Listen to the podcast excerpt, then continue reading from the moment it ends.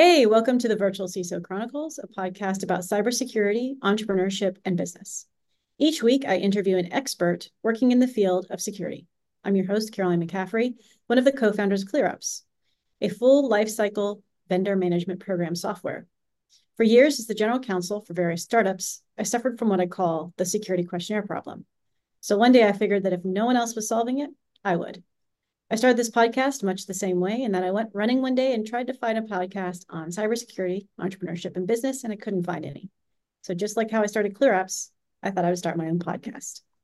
Our guest today is Mark Kirsten, Kirstein. Sorry. Thank you for joining me and welcome to the podcast. Yep. Welcome. Thanks.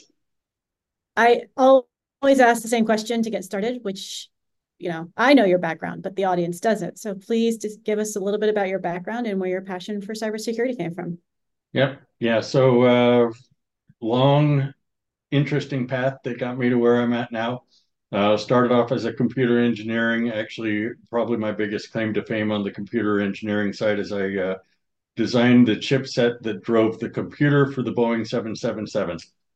Uh, cool. So if anybody's flying on Boeing airplanes, because they've now retrofitted that uh, that computer system into all the Boeing airplanes and most of the Airbus airplanes as well, uh, you're probably sitting on top of something that might still have, survived have survived from 35 years ago. You never know in aerospace.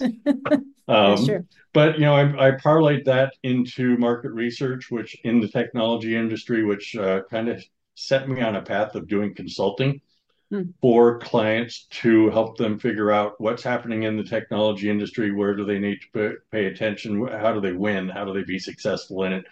Uh, you know, they did that for a number of years, uh, both as a standalone business. I grew a business to about fifteen and a half million dollars, sold it. Uh, you know, went to work uh, in other capacities for a few years, uh, and then ended up uh, doing sales consulting, you know, also in the tech industry. And one of my clients was a cybersecurity uh, company and CEO of the cybersecurity company, really successful, uh, a lot of inter- entrepreneur startups and exits, et cetera. Uh, he did great in the consulting and coaching that I did from a sales standpoint. But by the time we developed our relationship, I said, I got to join you. This cybersecurity stuff is, is really cool. And it turns out the combination of, you know, uh, consulting background and engineering degree, and then I got my CISSP, so they had, you know, even more depth in the cybersecurity realm. That the, that was a good combination. Mm-hmm. Uh, so we grew that business and sold it, uh, and now I'm looking at the next new thing, which is uh, focused on privacy and, and uh, AI governance. And you recently but, got your CIPP. CIPP, yes, yeah. CIPP in the U.S. and still uh, you know, kind of assimilating. I, you know, as your background as a lawyer, you you can attest. Uh, it was very interesting because it was so much heavier into the legal field and the law compared to the CISSP that is much more oriented around technology and and uh, you know cybersecurity, obviously, and governance and those type of things. But at the same time, very tech oriented. The CIPP is very legal oriented. Mm, true. Yeah, it's probably why so many. It's probably well, it might. I don't know which one came first. So chicken and egg problem. Whether it's the lawyers came in and made it more legal oriented, or the it was so le- legal oriented and right, you know, based on the law that lawyers jumped in. mm-hmm. but, right. Um, and so you're my favorite obviously kind of guest, a, a big connection to cybersecurity because you can't have privacy without cybersecurity. And in the AI side, which also overlaps very heavy into privacy, you know, it just introduces a whole nother layer on the cybersecurity side for AI as well. Yeah, absolutely. And what I was going to say is you're you're literally my favorite kind of guest because you you fit all the things I wanted to talk about on this podcast, which is business, cybersecurity, and entrepreneurship. You're a multiple time entrepreneur yourself. Mm-hmm. Um, where's that passion come from? I don't know. I think once you've uh, you've started and run your own business, uh, that passion, I, I, think it's twofold. One is the autonomy and ability to step into a void where the market has things that are going on, and you recognize them, and you can fill that that need in behalf of the market, and at the same time grow a business that has some uh, potential for you to be, you know, part of that of, of that business community. Uh, that's attractive, but I I also would say the other piece, which has been a constant my entire career, is I am addicted to learning. And so, you know, just, you know, from the market research side where I just would learn new markets and learn things very quickly and adapt to them to, you know, doing cybersecurity to now doing privacy and AI, it's, you know, you just got to learn. And although you may not have the depth that people who've been in this for decades have, you have a different perspective because you've got so much breadth. You've seen so many different things, and your the naivete actually can help you sometimes in the business world because you don't know better than to pursue some things that people who've been there for decades might have overlooked. Absolutely. And I actually was going to say, if he doesn't say something about being a constant learner, I'm going to bring it up because it's quite clear in your background from developing, you know, the chips you said at, at Boeing to market research. I mean, it's it's a it's a varied background, but yet you have a it's kind of a clear path that you see that you took um in business so you've you've helped with sales you said you've done consulting mm-hmm. but you've also marketing research it is part of marketing is, and then you said you did sales consulting and then you joined a company and they did very well and they they sold right that's what you said yeah um, uh, I've participated in two exits so far and sounds like they were good exits. Yeah. Yep. um, what would you say is the hardest part about running your own business? I don't know if it, if I'd characterize it as the hardest part. It's just a different world because you have to do pretty much everything in the early stages. You're mm-hmm. you know you're not just relying on your expertise in one particular category, but you got to say, all right, I also have to figure out how to do the accounting, have to figure out how to do the marketing, have to figure out how to like you know incorporate businesses uh, you know uh, if if you have a client or an activity that needs to be done there is no resources or staff to go out and do it so you know that's both a positive and a negative you know but it's but it's very very different than if you have a team of 60 people or 100 people where you can delegate things and you've got resources and you you you're looking you go okay how am i going to allocate this project or this task to my team as opposed to there's nobody there. Yeah. Like, yeah. all right, how am I going to get this done? I can hire it out. You know, and obviously you've got cash flow that you're always thinking about. I don't know if word is the right right way of characterizing it if you if you're capitalized, but at the same time you you hire it out or you do it yourself. There's not right. a resource to allocate to. Yeah. And then figuring out what's best what's the best use of your time either doing it yourself mm-hmm. or hiring it out can be very tricky for most people. Yeah. So you recently got the privacy certification. We touched on that a little bit. Talk talk a little bit more about what got you interested in now pursuing the path of privacy and AI. Well, I, I think what I see in the in the case of privacy first, they are they are different. They overlap. They're you know, but AI is much bigger. I mean, it's like mm. AI is is like the internet wave coming at us again uh, in in a very profound way, going to change virtually everything that we're that we're used to.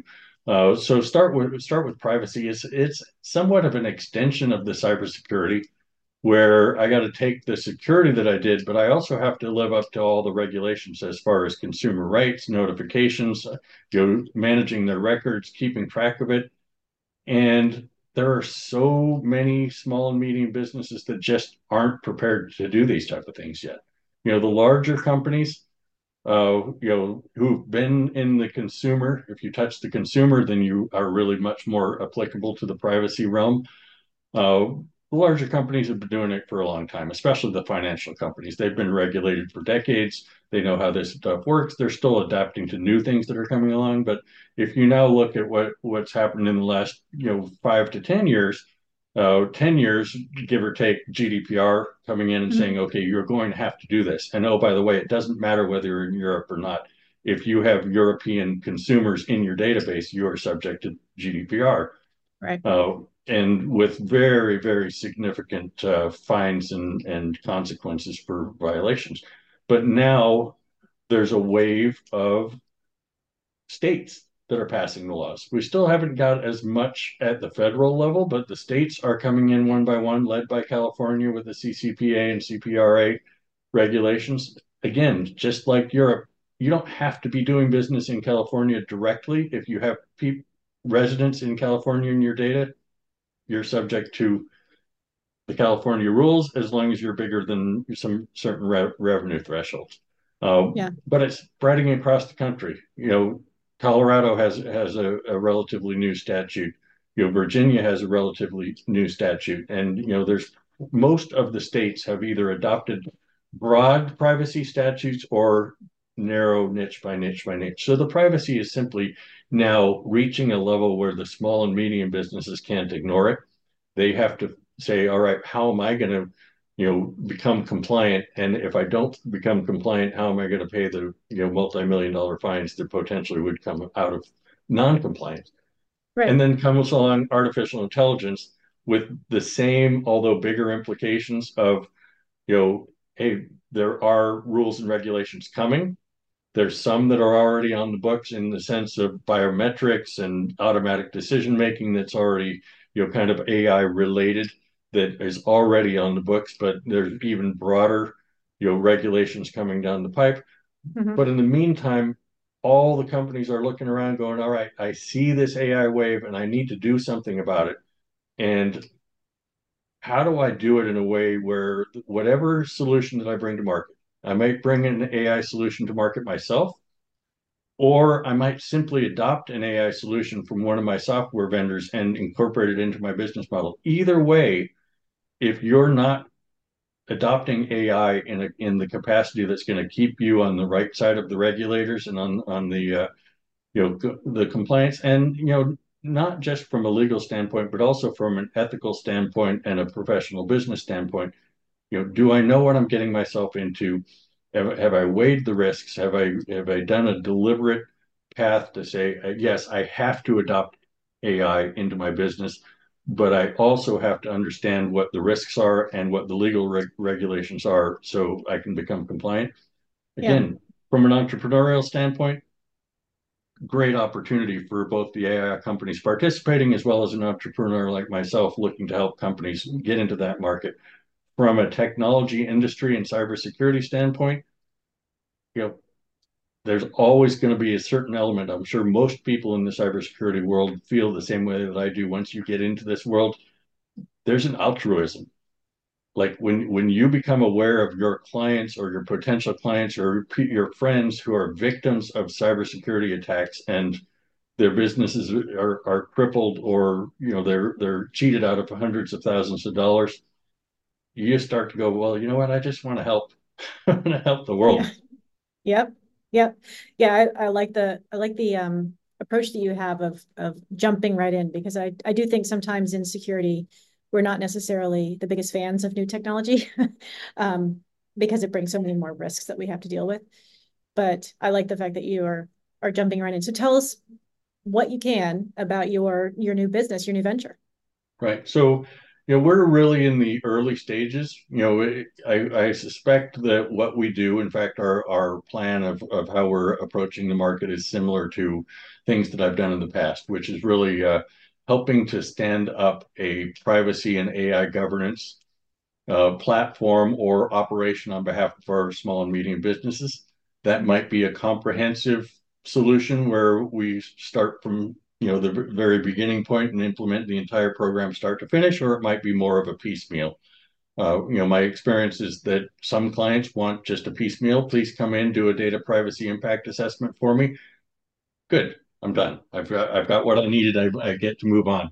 Uh, other clients are like, you know what? I I know that I'm subject to these regulations. I'm not exactly sure how or mm-hmm. why, but help me stand up an entire program in which case you have to do you know a risk assessment. Is very very similar to the you know what many of your audience is probably familiar with. You know a risk assessment or gap assessment here's what i'm trying to be compliant with here's where i'm at now here's where where i'm missing. You know how how do these characterize in terms of regulations? How do they characterize in terms of risks and controls that i need to put in place to make sure that i'm that i'm meeting these? And then that becomes a risk register that says okay these are the 17 things that I need to do. Let's put it onto a schedule. Let's put it in a system and a process to actually remediate or put controls around each one of these risks so that I have an operational uh, program. and all of that's backed up by policies and procedures so that you have the documentation that you can prove to a regulator or a SOC 2 audit if you if you're talking in the cybersecurity realm, uh, prove to a third party that you're doing the things that you said that you were going to do. Mm-hmm. And now that you've got all the controls in place, you've got the policies and procedures in place, you know, now I need to make it work. And that's the hardest part the, because this is change management. This is like, you know, organizations operate without these things, and now you're asking them to do things differently. And you're asking them to follow this procedure and this process, and it doesn't come easily. So that's where the change management comes is when you're operationalizing the things that you endeavor to do, and you have to get people to change their behaviors on a regular basis and adapt it and and have it become part of their day-to-day business operations so that you know you get the benefits because the only way you get the benefits of a cybersecurity program, a privacy program, a uh, governance is if you're actually doing it. And exactly. once you're doing it, now you have that capacity to be able to say, okay, if I first off, ideally, I never have a problem and everything's run smoothly. But if I do have a problem, I know how my incident response program is going to work. I know how my breach notification program is going to work. I know how my disaster recovery program is going to work because it's all documented and it's been tested at some level. I'm going to learn new lessons when it does happen. But not only can I step through that in a very planned and rigorous basis, but in the aftermath of some type of an incident or scenario, if those regulators or third parties are coming knocking on my door and saying, hey, you weren't doing what you were supposed to do, you get to go back and you go, well, look, wait a minute, look, here's my program. Here's my policies. Here's my processes. Here's my operations. Here's how it was. Even, you know, we all know as good as you do, you can still have a breach. An employee can make a mistake. You can get a zero day compromise. Things, things can happen that you are out of your control. When it comes to being accountable and liable for the results of that, having documented policy process system in place reduces your liability significantly. So it's just more risk management. Like, how do I make sure that my risks are under control?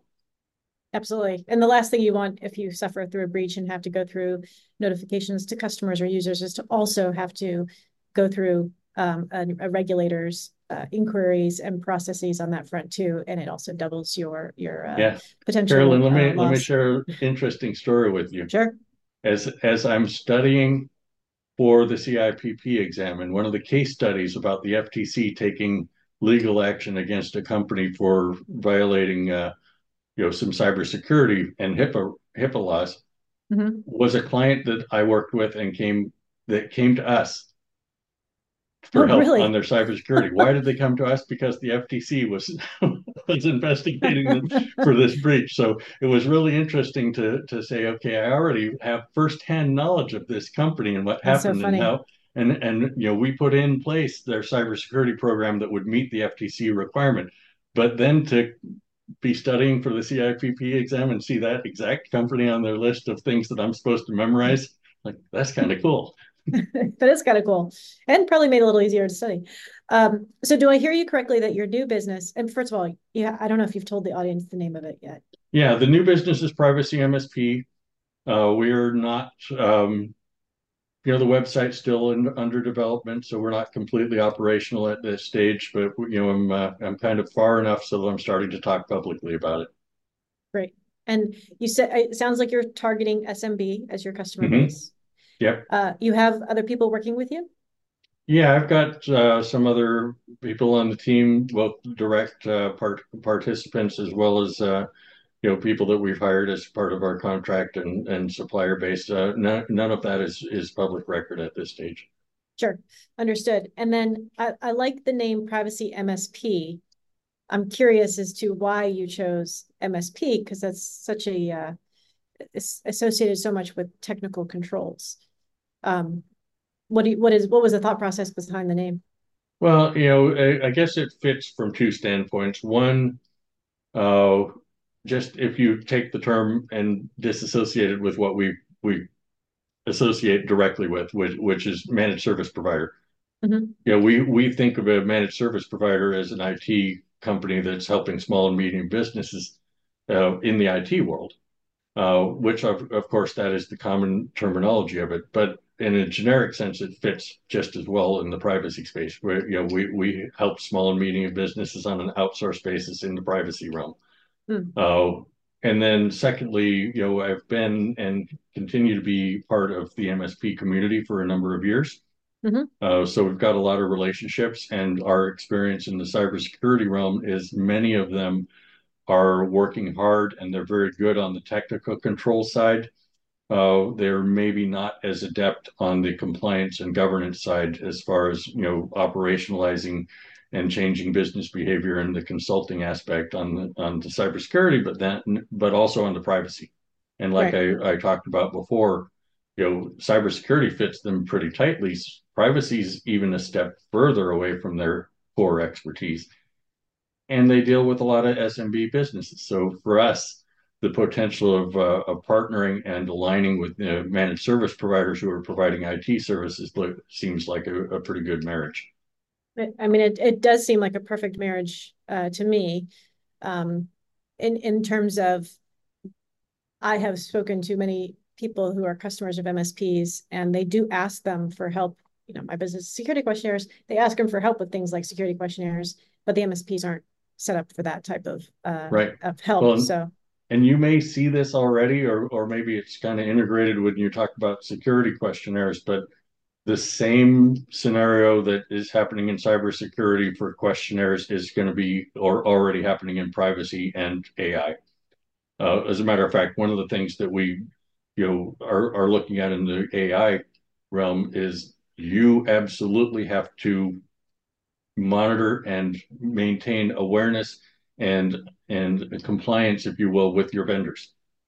Yep. Your yep. your AI vendors are now part of your data ecosystem, and they have to do things, or else you end up with liabilities. Absolutely. In fact, I mean, I've always said that ClearOps is a privacy and security company. Um, so we always have supported the privacy side with gap assessments and, and PIs and things like that. Um, what I think is interesting in the AI context is exactly what you're saying. Responsible responsible AI and assessments in AI is is uh, clearly part of many companies. Like Microsoft has a responsible AI whole disclosure set and and toolkit actually that it, it mm-hmm. provides to companies, which is super interesting and useful. Um, so I love that this is what you're doing. It's close to my heart, so of course I do. yep. um, that being said, though, we are running short on time, which I can't believe because I could talk to you about this forever. Uh, but I do have a couple of quick fire questions for you. Okay, fire away. okay. First one favorite business, entrepreneurship, security, privacy, AI book or podcast or something that you would recommend to our listeners? Uh, favorite AI, say it, say the question again. A book or a podcast or a website that you would recommend to our listeners who are interested in these spaces that you're interested in. Right. Well, many of them are very dry, meaning you know studying for the CIPP sure. or or those type of things. I'll I'll, uh, I'll bridge to the more uh, fun and compelling one is the Coming Wave, which is one that I'm reading right now on AI. Mm-hmm. It's from uh, one of the founders of of uh, DeepMind. Okay. Uh, and again, we've we've we all have heard if if you want to call it the hype, whether whether it's hype or reality, I don't know this gentleman is certainly calling out the alarm clock to say, hey, look, AI is transformational. Every aspect of the economy, every aspect of our political world, of our personal world is going to be impacted, and we need to be responsible with how we do it. Absolutely. Yeah. Um, okay, I'm going to throw you a softball one and also a self promotional one, which is where can people who are listening find you? Oh yeah, that's that's an easy one. Uh, uh, mark at privacymsp.com. Uh, and also on the internet, just you know, uh, I'm sorry, on LinkedIn, just type in my name. Love love to connect with people who have common interests and uh, and fellow travelers, as I would characterize them. Well, I I'm very much looking forward to seeing where Privacy MSP goes. Uh, it's obvious, like I said, topic close to my heart. Um, but Mark, we've run out of time, so thank you for joining us today. And if you are listening to this podcast, you can find all of our podcasts on Substack and Apple Podcasts at the Security Expert Marketplace. Mark, I, I really want to check in with you in like six months and do another podcast and see where you go because I think this is this is a great topic. That'd be terrific. Appreciate it, Carolyn. All right, talk to you soon.